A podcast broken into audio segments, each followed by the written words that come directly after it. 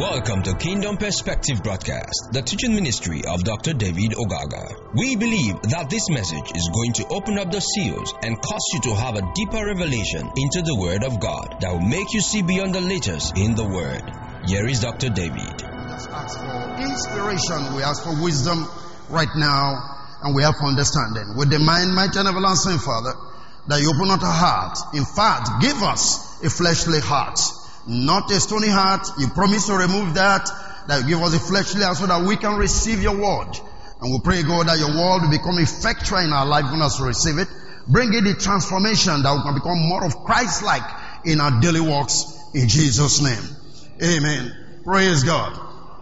Okay. So we continue with um, our study on the danger of hatred. This is part number four. The danger of hatred. I don't know how many of you are taking time to listen to this. I don't know how many of you have gotten some influence or impact with regards to this particular topic because it's a very, very serious thing. And uh, last week, essentially, we dealt with the issue of the Good Samaritan. And Jesus tried to illustrate to us from that Good Samaritan picture that your real neighbor is your enemy. The person you call your enemy is your neighbor. And that is to say, God intends you to do good to your enemy. Amen? Praise the living God. In fact, from that picture illustrated to us, that you can be a Christian, you can be an anointed man of God, because remember, the Levites and the priest, they saw and they walked by. So, your being a Christian is not what really matters, that's not what counts. What counts is the life you live. Relation to the people around you, whatever pressure they are going through, how do you respond? That is what makes Christianity worthwhile. Amen. Praise the living God. So we're going to continue from there this morning, and um, so that you can truly understand part of what I'm dealing with. Remember, I said the word hate is uh, intense hostility and aversion, usually deriving from fear, anger, or sense of jealousy, as it can be. I said it before that you can hate somebody when the person have done nothing wrong. And typical example is that of Joseph. The brothers hate Joseph just because they were getting revelation. Joseph did nothing wrong, but they just hated him because they saw success in his life. So sometimes you can become envious of other people's success, and the next thing that happens is you develop hatred toward those people. And that is why you should wash your mind, you should wash your heart. Remember, scripture says you have to take good care of your heart, for out of it are the issues of life. Life flow from the heart. So the way you think, the way you respond to people's success is very, very crucial. And I'm saying, don't be jealous, don't be envious of anybody's success. Rejoice when people are making progress in life so that you don't develop hatred. Because when hatred begins to arise in your heart, whatever thing they say, anything they say, man, it gives you headache. You develop sicknesses internally just because you hear the person who is saying what and saying what. Praise God.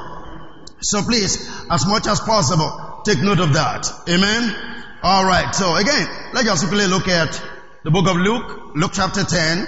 Uh, you know the story which we read before. 25 to 35. We're not be going to all of that because that is a picture of the issue of the good Samaritan that Jesus defined for us. Amen? Alright, but let's look at verse number 34 from Luke chapter 6. Luke chapter 6 verse 34. Let's just start from that. Praise God. Hallelujah.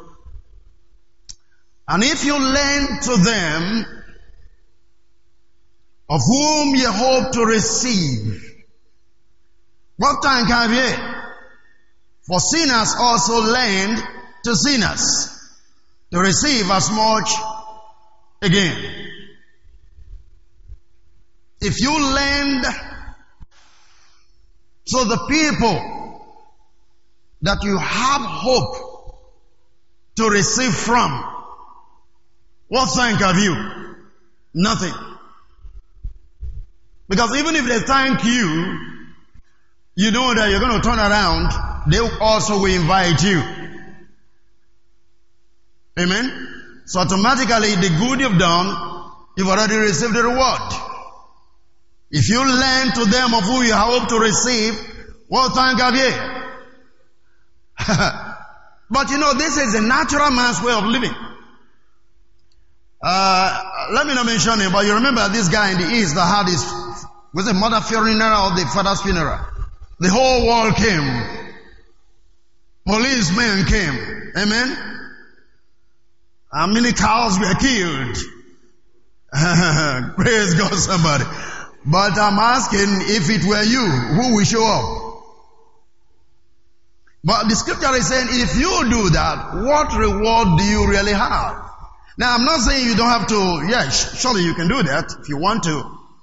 But what Jesus is painting here, the picture is painting here is this. You don't do good to the people that you are going to in return receive reward from. Every good you do, you try to do, it has to do with God paying you back, not the person you have done the good to. Now look at the next thing. But love ye your enemies and do good. and lend hoping for nothing again and your reward shall be great and it shall be the children of the highest for he is kind unto the unthankful and to which people? To the evil. Now he told you to do good to. Hallelujah. Praise God. Are you listening? He said the natural man's way of life is completely opposite to the kingdom life. Look at when our president child got married. Even the people he did not invite. Everybody flew to us, I mean, to, to, is it casino or whatever? Everybody flew there. Charter plane and went there. No, it's good honoring the man at the top. No, there's nothing wrong with that. But I'm asking, who will ever think of you if you're doing anything? Even if you invite them, tell me if they are going to come. Because they feel they have nothing to gain from you. The kingdom life is completely opposite to the way of the world. That's why the Bible says, my kingdom is not of this world. It's an upside down kingdom. You know, the natural way of life is you save money to make money. But what did the kingdom say? You give to make money. It's always opposite. If you really want to be Christ-like, you got to be like your father. Look at this scripture again. But love your which people? Your enemies, not your brother, not your friends. and do good and lend, hoping for nothing again. And that is why I discovered that the, the, the Samaritan woman did, I mean, Samaritan man did what he did without consideration to who is going to repay him. He doesn't even know who the person was. You understand that? He wasn't doing this so that the government will reward him. No, no. He wasn't doing this so that the relation of the man will reward him. Nothing whatsoever. You do good without having consideration and the hope of being, I mean, of being rewarded. That's why for the services you're rendering in church, don't do it with the mindset of getting reward.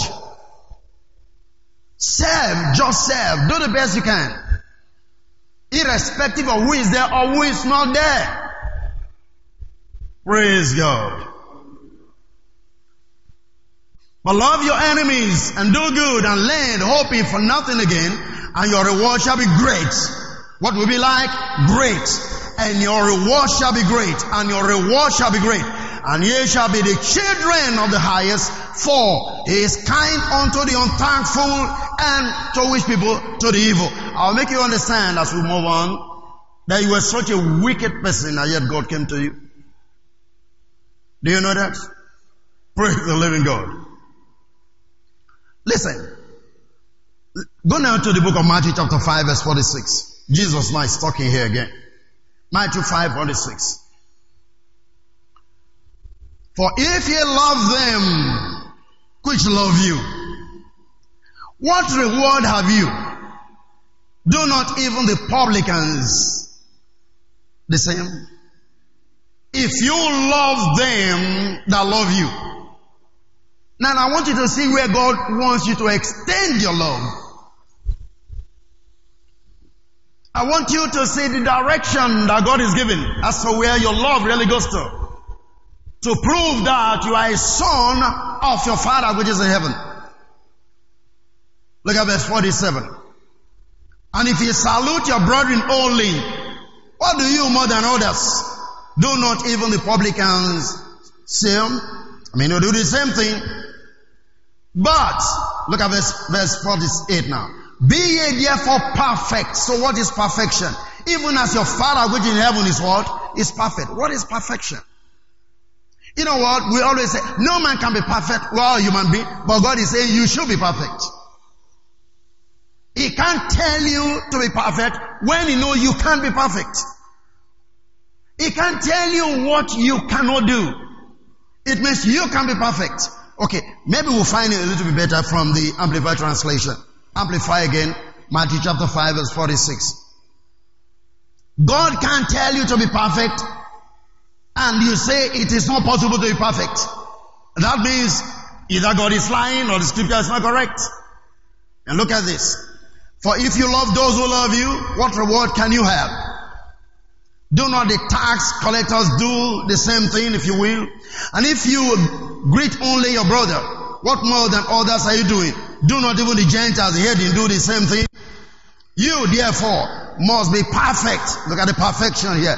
Growing into complete maturity of godliness in mind and character, having reached the proper height of virtue and what? Integrity as your heavenly father is perfect. So here's the character of God. Godliness in mind, in character, having reached the proper height of virtue and what? Integrity. God wants you to be perfect. And how does He intend you to execute or exhibit perfection? What you do to your enemies. Praise the living God.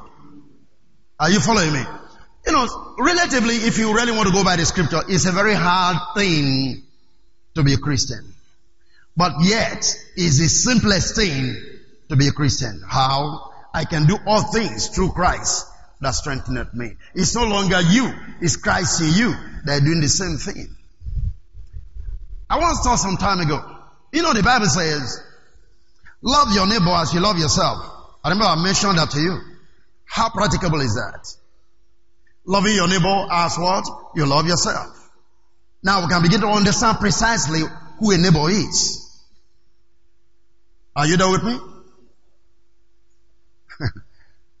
because listen, if, let's take it even in the natural. When you go to the market, who do you consider first? You see, when you leave your house or the market, you're thinking of the, the things you want to buy, the things you want to get for your children and all that. But the Bible says love your neighbors, you love yourself. Is it possible? That's the point. So who is actually your neighbor that you need to love? He is saying do good to your enemies. Love them, no matter what they try to do.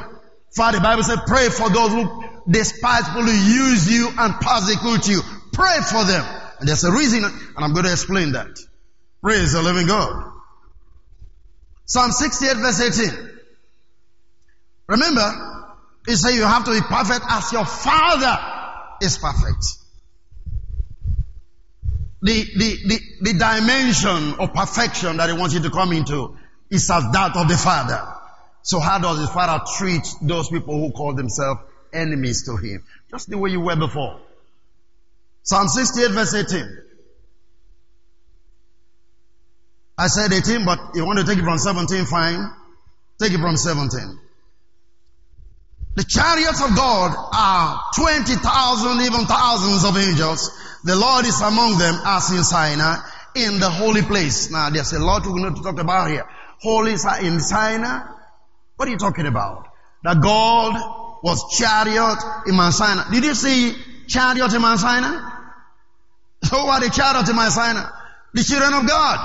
In fact, remember, what was it that Elijah was called? The chariot of Israel. Can you see that? He's talking about people. He's talking about you and I. He's talking about the church. We are God's chariot. He rides through us. He gets into the world through us. We'll come to that some other time. But look at verse 18. Thou hast ascended on high and have led captivity was captive, that have received gift for men, yea, for the rebellious also, that the Lord God might dwell among them. You receive gift for which people? The rebellious people. The rebellious people. Hallelujah. Who, who did God extend this gift to? Not to his children. Outside of his children, to the rebellious people to even the enemies, to you and I. You have ascended. You know what he's talking about? This is directly connected to Jesus going down or coming down and going up and receiving the gift and manifesting precisely the very fivefold ministry which are gift that God has given to you. Praise the living God. That the Lord might dwell among them. The purpose of God manifesting His gift, His generosity, is to reveal Himself in and through you, that He might dwell among them. Praise God. Are you there? Well, let me show you this. Ephesians 4. Read it from verse number 5. And then we'll go to verse 7 and to 8. Oh Lord. It is one Lord, one faith, one baptism. Okay. And then the next thing says, one God and one Father of all, who is above all and through all and you all. One God. And the verse number 7. But unto every one of us is given grace according to the measure of the gift of Christ.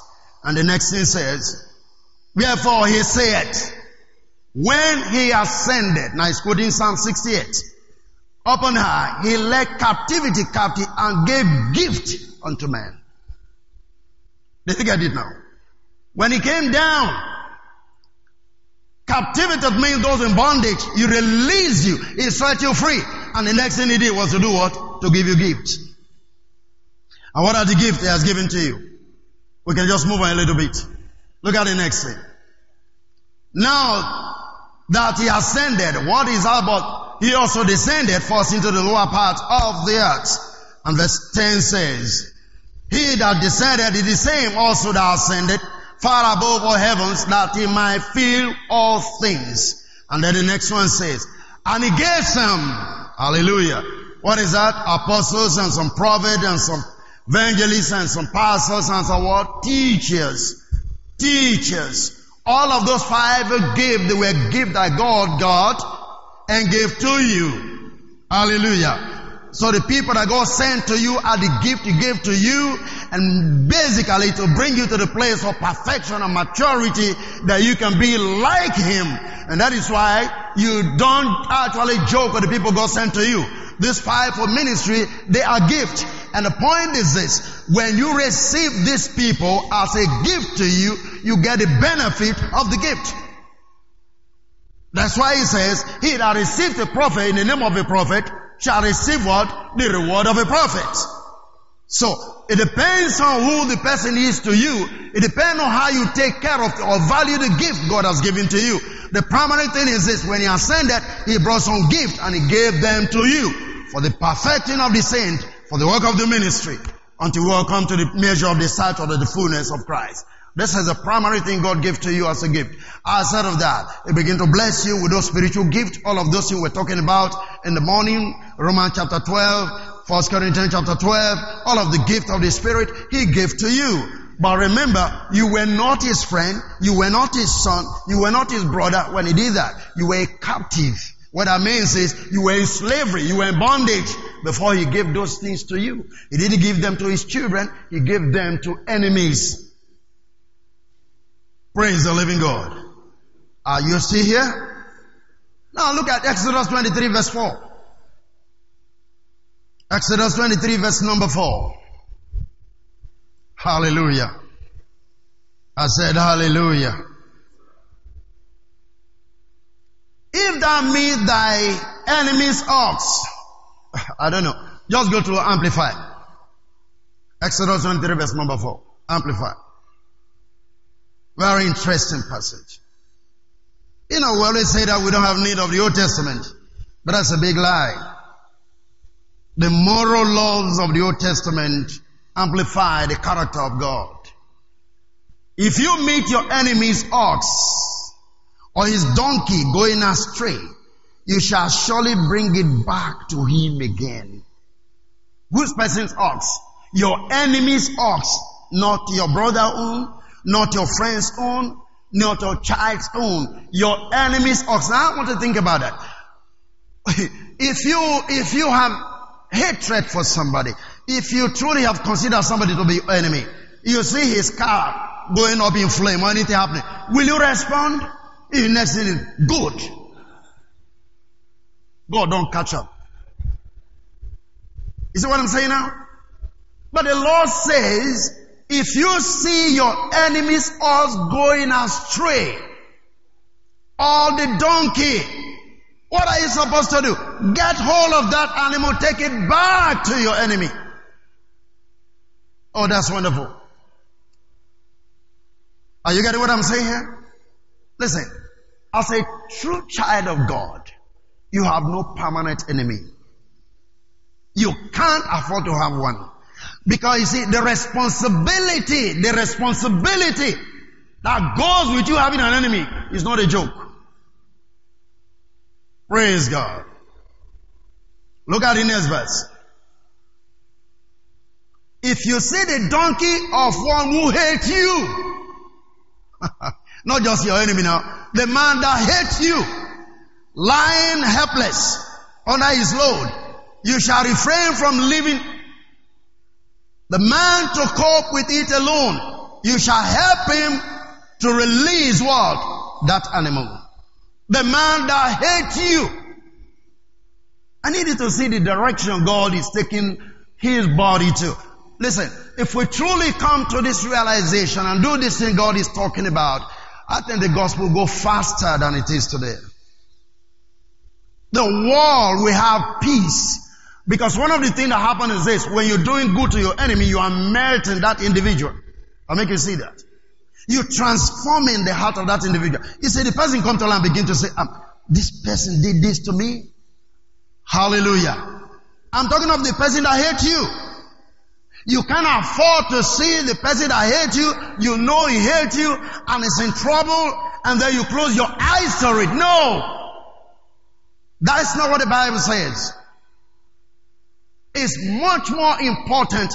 You know what the Lord says? He honor his word more than what? His name. The word of God is more important to him than you shouting Jesus, Jesus.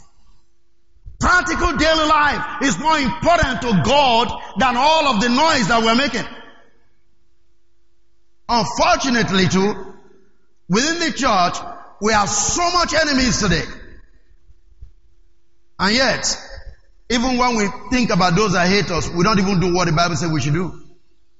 How many of you are looking out to assist the person that hates you? You discover somebody hates you. Now, how many of you are looking for an opportunity to prove to that person that hates you that I know you hate me, but this is what I can do for you? Look at what he's saying. You see somebody with such heavy load and all of those things, and it's the person that hates you, what are you supposed to do? Don't leave him alone. He said, go help the person. Praise the living God. I know this is hard. I don't know if you're getting what I'm saying. This is hard, but that is how God intends us to live as believers. That is what He's saying. He makes us mature people, perfect like He is. You can't be like somebody else. You have to be like your Father. Praise the living God. Romans 12 verse 18. I need you to just think around these things as we go through them being a child of God, or being a Christian, living in this world, living amongst people. Hallelujah. Romans 12, 18. If it be possible, as much as light in you, live peaceably with how many people? All men. All men. Not Christians, all men. Not your denomination of people, all men. A Muslim, a Hindu, a Zoroaster, a Jehovah's Witness, all men. The Mormons, all men. Live peaceably with all men. Praise the living God.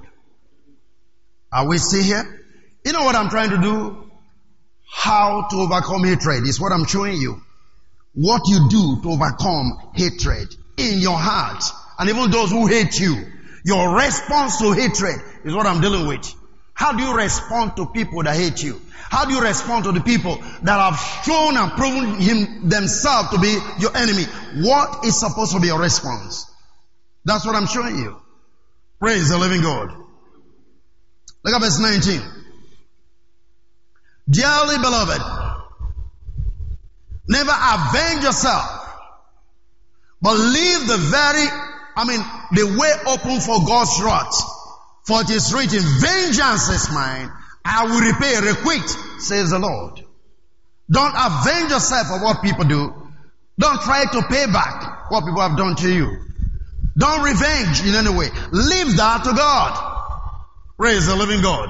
And I've explained this to you some time ago. One of the reasons why God will not want you to avenge because you don't know how to measure the offense that have been committed. God said in His word, a tooth for a tooth. But if somebody try to pluck off your tooth, I'm very convinced you are going to remove two from that man. You don't know how to measure the offenses and the consequences of the offenses. That's I say, leave offense to me. Leave the vengeance to me. I'll take care of it. I don't know if you are getting what I'm saying. I take care of it. Leave that to me because you can't do it. You, you, you don't know how to measure justice. You don't know how to. So leave that to me. Praise God, somebody. Are you with me? So that's what he's saying here, beloved. Never avenge yourself, but leave the way open for God's wrath. Leave the way open. That means don't come between what God wants to do and yourself or that individual. Leave the way open. Don't avenge. Don't think of offending and avenging yourself because somebody left that way open. There is a way you have to leave open for God to do what He wants to do.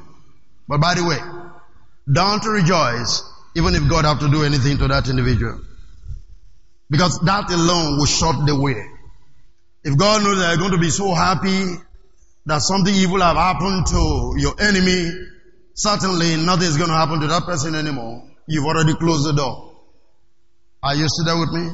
No, you, you, you don't rejoice when your enemy fall. Don't rejoice when somebody that hates you falls. No, or anything evil happens to somebody that hates you. Don't rejoice about it. It's not in you to rejoice. You should feel the pain. Hallelujah. Amen. Look at verse 20. Oh, here we go. But if your enemy is hungry, feed him. If he's thirsty, give him drink. For by so doing, you will heap burning coals upon his head. Oh, somebody say, now I know what you're saying, pastor. This is the best way to go. Yes. We call a fire upon that somebody's head. Hallelujah. Ah, glory to God. Can I explain something to you? I will talk to you about that. You don't understand what the Bible is saying here when it says he coal of fire. Amen. What does fire do in the first place? Fire changes the states of anything. Anything. Even if you burn wood, it turns to ashes. From there you can have diamond. Nothing is wasted for anything that fire consumes. Everything that fire works on, it becomes something better. It only changes the state. I don't know if you're getting that. You see, the structure, the molecular structure of the wood is still there. It only changes the state from that hard substance to arches. But remember, the artist can be worked upon and it becomes diamond. And diamond becomes what you use for your ring. So you have not actually destroyed the tree. You only change the form of the usage of that tree by burning the tree. Praise God, somebody. So when you consume your enemy, you're only changing their state. And what he's trying to tell you here is the way by which you change the state of your enemy is to do good to your enemy. By so doing, you melt in the heart of that individual. You're changing his state. Instead of being a hateful or enemy to you, it will turn to the place of saying, oh my God, I wish I never hate this individual.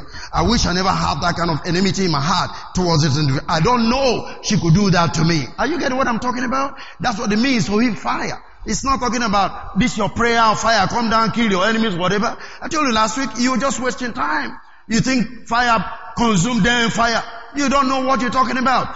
What about those people that came out the day on Pentecost? What happened? Fire consumed them. What happened after the consumption? They had glory. They had power. They start preaching the gospel. Their flesh was removed. A new spirit entered into them. Sometimes when you pray for your enemy for fire to consume them, you are empowering them to do greater things that you least expected. That is what you don't know.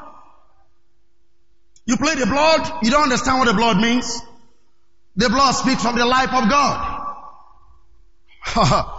Leviticus 11, 17 tells us that. Remember that? The life of the flesh is in the blood. So when you say the blood of Jesus, you play the blood on your enemy. What are you doing? You're giving them life. And you say, oh no. Remember what happened in Egypt. You have no understanding. Read your Bible again. God said, put the blood on your lintel. Is that not what he said? He said, when I will pass over, when I see the blood, I, God, will pass over you. The blood was not meant to scare the devil. The blood was meant to protect you, to see you as a child of God, so that the angel of destruction will not touch you. So when you plead the blood on your enemy, you are trying to say protect your enemy. You have no understanding. The blood is for protection. Hallelujah. Is anybody still following me? Those are not the prayers you're supposed to be praying. These are childish, sensual, not heavenly. They have no relationship with scripture or the mind of God. Hallelujah. Praise God. So here we go. But if your enemy is hungry, feed him. If he's thirsty, give him drink. For by so doing, you heap burning coals upon his head. By implication, you are just going to be doing good. One of the things you also pick up from the early times, I explained that to you, I think last week. When you come from the farm in the village, or oh, my uncle can bear me witness here. When you come from the village, maybe rain, drench you, whatever, the next thing you want to go to your neighbor's house to get some coal of, you know, to make your own fire. You understand that? You go to your neighbor's place and get some coal so that you can make up your own fire. So he's saying, don't give little coal, give him a whole bunch on his head so that he can have enough coal to make up his own fire. That's what he's saying. He's not talking of judgment. He's talking of being good to your neighbor, being good to your enemy, being good to anybody that have need. That's why you're saying that. Why would you think giving good things will become fire to somebody for destruction? No. Somebody is hungry. If he's hungry, he wants to make food. There is no fire to make the food. Give him enough coal to make up his fire so that he can cook food and eat. Hallelujah. Are you following me? I'm talking about your response to hatred. Your response to your enemy. This is what it is. As believers, as Christians, God said, vengeance is mine. Praise God. You know, Paul took this from the book of Proverbs, Proverbs chapter 25 verse 21. Proverbs 25, 21. That's where Paul took this from. If your enemy is hungry, give him bread to eat. And if he's thirsty, give him water to do what? To drink. That's what Paul was saying. Praise the living God. Alright. And look at the next thing. If you look at it, the next verse. What he said. For in doing so, you will heap coals of fire upon his head, and the Lord will reward you. Praise the living God. Can you see the point here? Why will God reward you if what you are doing is meant to destroy the person? Are you seeing it? For in so doing, you heap coal of fire upon his head, and the Lord will do what? Reward you. How is he going to reward you if what you meant to do was to destroy the individual? No. Is it making sense for you now? Praise the living God. The Lord rewards you because you are doing good. Because you are just like Him. You are perfect like Him. You're doing good to your enemy. You give him water. You give him food. You give him clothing. You're doing all of the things that God would have done if it was a human being. Your Lord will reward you when you heap coal of fire on people's head. How many of you learn to heap coal from today? Try heap coal on somebody's head. Amen. You know what it means to heap coal, isn't it? Praise God, somebody. I need some coal from you. Heap some fire coal on my head. Amen. For the Lord will reward you. That's the good thing about it. When gold are being heaped on people's head, you get a reward. So learn what he's saying here. You do good to people, God will reward you. Praise God, somebody. Are you saying it? So it's not meant for judgment. It's not meant to kill people. It's not meant to burn off your enemy.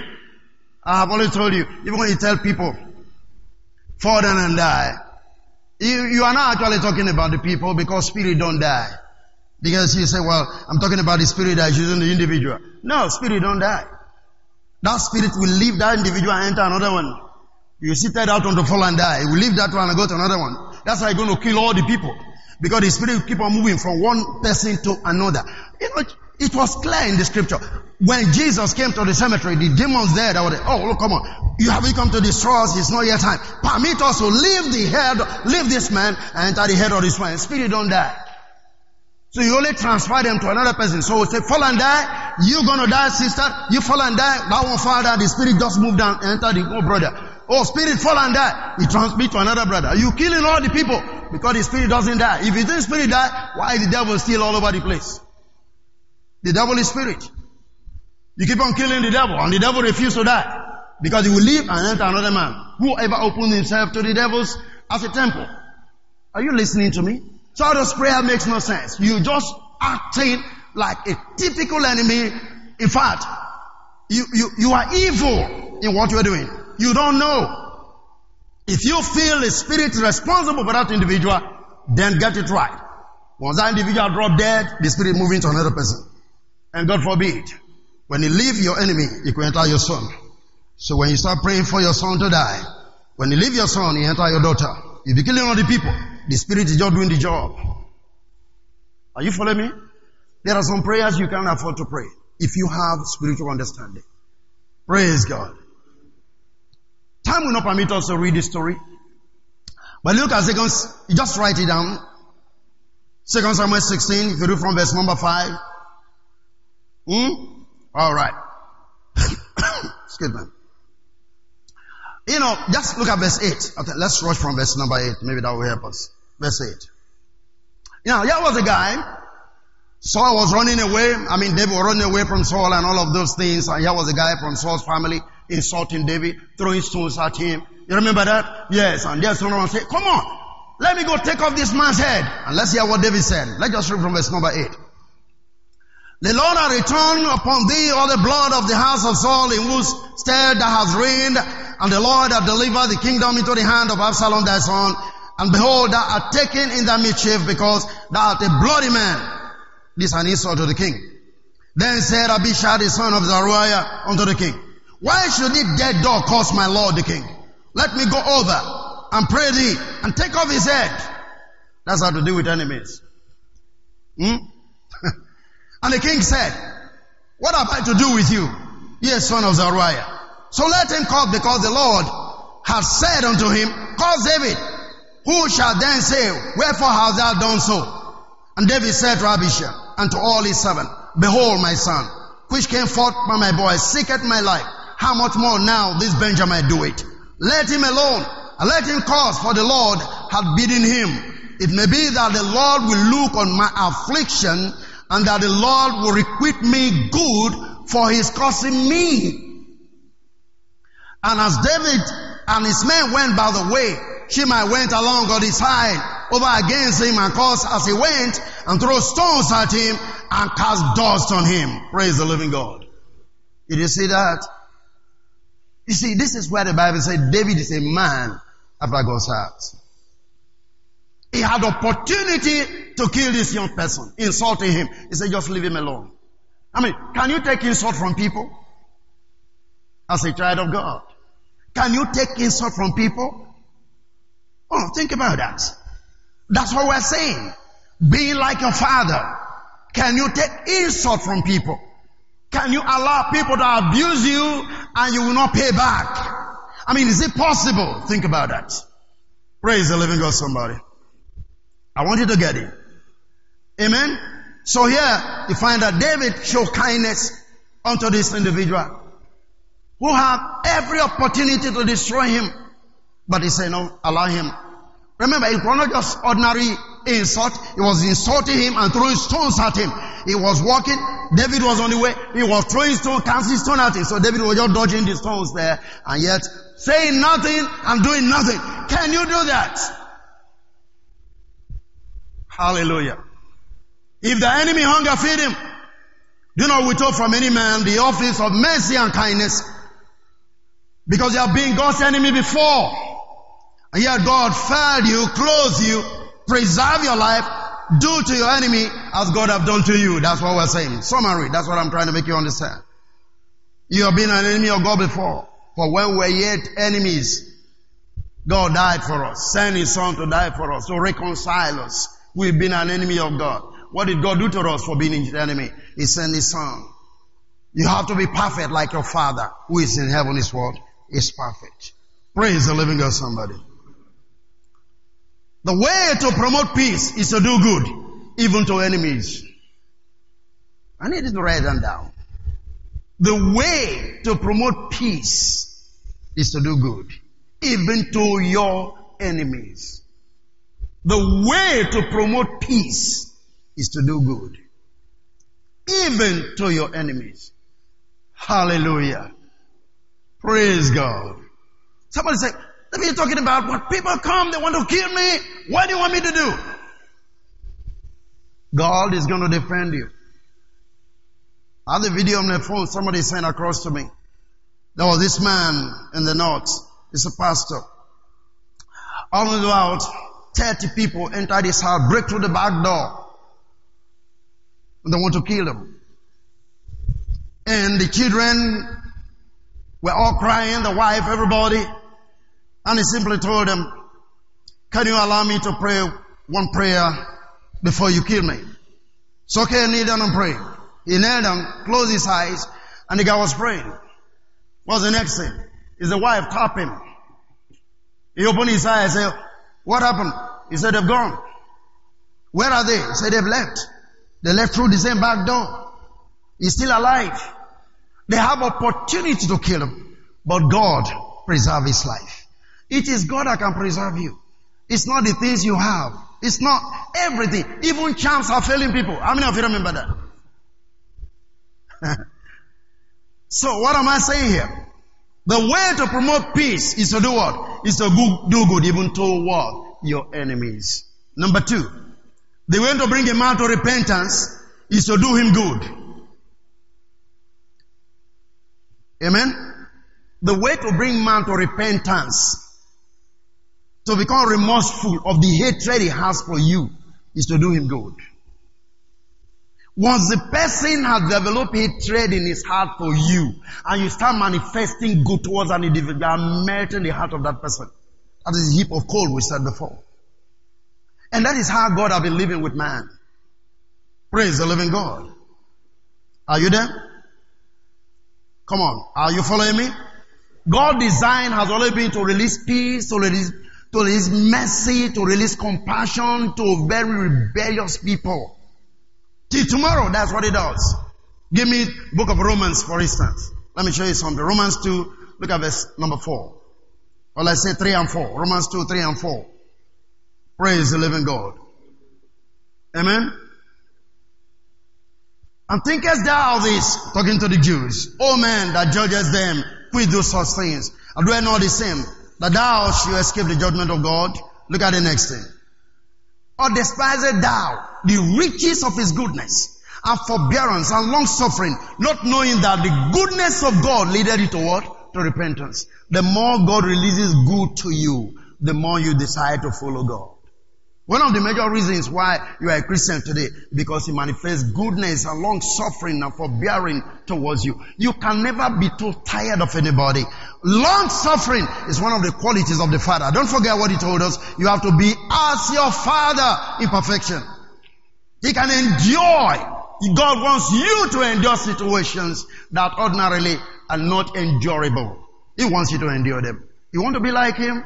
This is what He wants you to do. Praise the living God, somebody.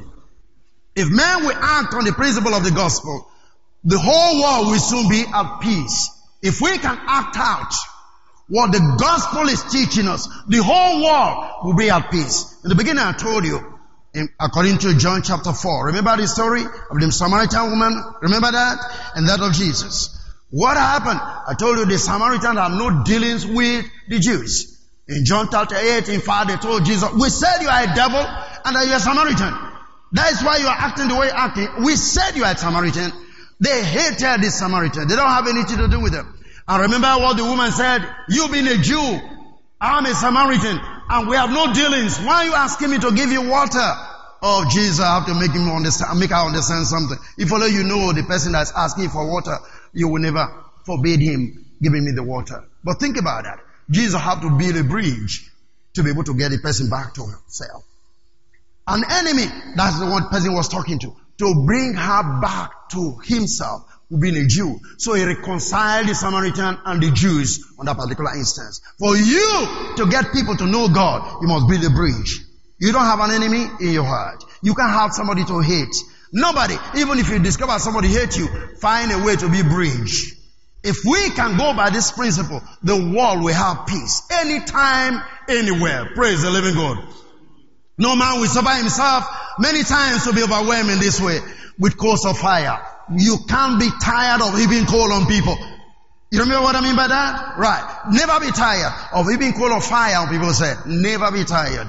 That is how God works. That is how God lives. It's the joy of God to see you coal of fire on people's head. Because in so doing you are met in their heart they become overwhelmed. They have to have a second thought about you. One begin to see you, oh man, I hate this guy, but even though they hate you, you are doing good to them, you met in their heart. Nobody can resist coal of fire. Nobody can resist good. Nobody can resist good. I repeat it, nobody, no matter how bad the person is, and they see you doing good to them, they can't resist it. You met in their hearts. They turn to somebody. They end up becoming your friend. The enemy becoming your friend because of the good that you're doing. Praise the living God. Let me try and round up in this way. I need you to get this right because it's very important that you come to that place that you should be able at all times to heap coal of fire on people's head. What am I saying? Your response to hatred is the good that you do. Your response to evil is the mercy that you show. Your response to hatred in your life is how much good you are going to do to these people. In so doing, you're turning them back onto you. No matter the offense. Listen, we are not serving to please men. We are serving to please God. We are not worshiping to have the accolade of people. We worshiping to have the acceptance of God. Praise God, somebody. It is God we are thinking about. It's what God says that matters, not what we think. Your environment can't teach you what to do. It's God's word that teaches you what to do. And Jesus said, if you keep my commandment, then are ye my disciple indeed. It's not by saying I belong to Jesus. It's what you do belonging to Jesus. How does he call you to be a disciple? Keeping what? His commandment. Just following the simple instruction that I was given to you. When you keep on walking that way, then are you my disciple indeed. What are we talking about? What would Jesus do if somebody hated him? What would Jesus do if somebody insulted him? You think about it. How will he respond? What about what you do to God? I told you in the very beginning, you can hate God. How many of you remember that? Praise the living God. Exodus 5 verse number, I mean, 20 verse number 5 tells us you can hate God. You can love Him less. What does He do to you for hating Him? If God can forgive, if God can respond with goodness, if God can have long suffering, hoping that you are going to turn one day, if God can continue to see you, that even with the way you are behaving, He will still have compassion, He still have mercy, He still have long suffering, He still have forbearance, which is equal to forgiveness. How are you supposed to respond when people mistreat you? It's a way of life that God has come to show. I am the way of life. I am the way to the Father. I am the truth. He has come to reveal the kind of life that men can't see, men can't walk in, men can't walk through. But He has given us the door through the Spirit to move through these principles that we should be able to live a perfect life right here on the face of the earth. And what is perfection in this instant is amount of love you show to those that hate you. How many of you are ready to walk with God? How many of you are moved with the Spirit of the Father? How many of you are prepared to become as perfect as God is? He said, be ye perfect, even as your Father in heaven is perfect. You can't escape that. It's an injection, it's a commandment, it's an admonition, and that is the way God has ordained that we're going to live. We are going to live in perfection. And how does perfection come in? As much as we can heap coal of fire on our enemies' heads, on those who hate us, we manifest imperfection. By implication, you grow to the place where what people do will no longer hurt you. They can't touch your love. They can't touch your joy. They can't touch your mercy. They can't touch your kindness. You'll be prepared anytime, any moment to release to them. Even when they don't need it, it's going to come to them. And that's what No man. Remember what we read in the book of Exodus 23? If your enemy's horse is going astray, what are you supposed to do? Take it and give it back to him. Don't turn your back on your enemy's property that is going into destruction. Don't turn your back on people who hate you when they are in trouble. Don't turn your back when your enemy is in the hospital and have no bill to pay. Pay the bills. Don't turn your back on your enemy's children when they are getting into trouble just because they hate you. No, rescue them. Take it back to them. Don't turn your back when you see a victim has an accident because the person hates you and is bleeding to death. Don't turn your back. Take that individual, clean him up, take him to the hospital, pay the bills, just as the good Samaritan could do. Don't turn your back on people. God never turned back on you. With all the life you are living, He's still manifesting goodness. Don't turn your back on anybody. Nobody is so wicked that goodness cannot change. When you manifest goodness to people, you melt in their heart. They're going to come back to you. They call themselves your enemy, but you call themselves your friend. Anytime you see an enemy, he becomes your friend. Pray for your enemy that your heart will turn. Pray for your enemy that your mind will come back to God. Pray for your enemy, do good to them and turn them from their wicked way that they will see God as their father as well. God bless you somebody. Stand up and let's begin to talk to the Father. I want you to see how God works. Let's begin to pray. Let's begin to pray. I need you to talk to the Father. If you hate anybody or you think somebody hates you, begin to forgive right now. Thank you for listening to Dr. David Ogaga. We know you have been blessed by this station. You can share this message with your friends and loved ones. For more information, inquiries, and free downloads, please visit www.davidogaga.org or you can send us an email admin at gkai.net. God bless you.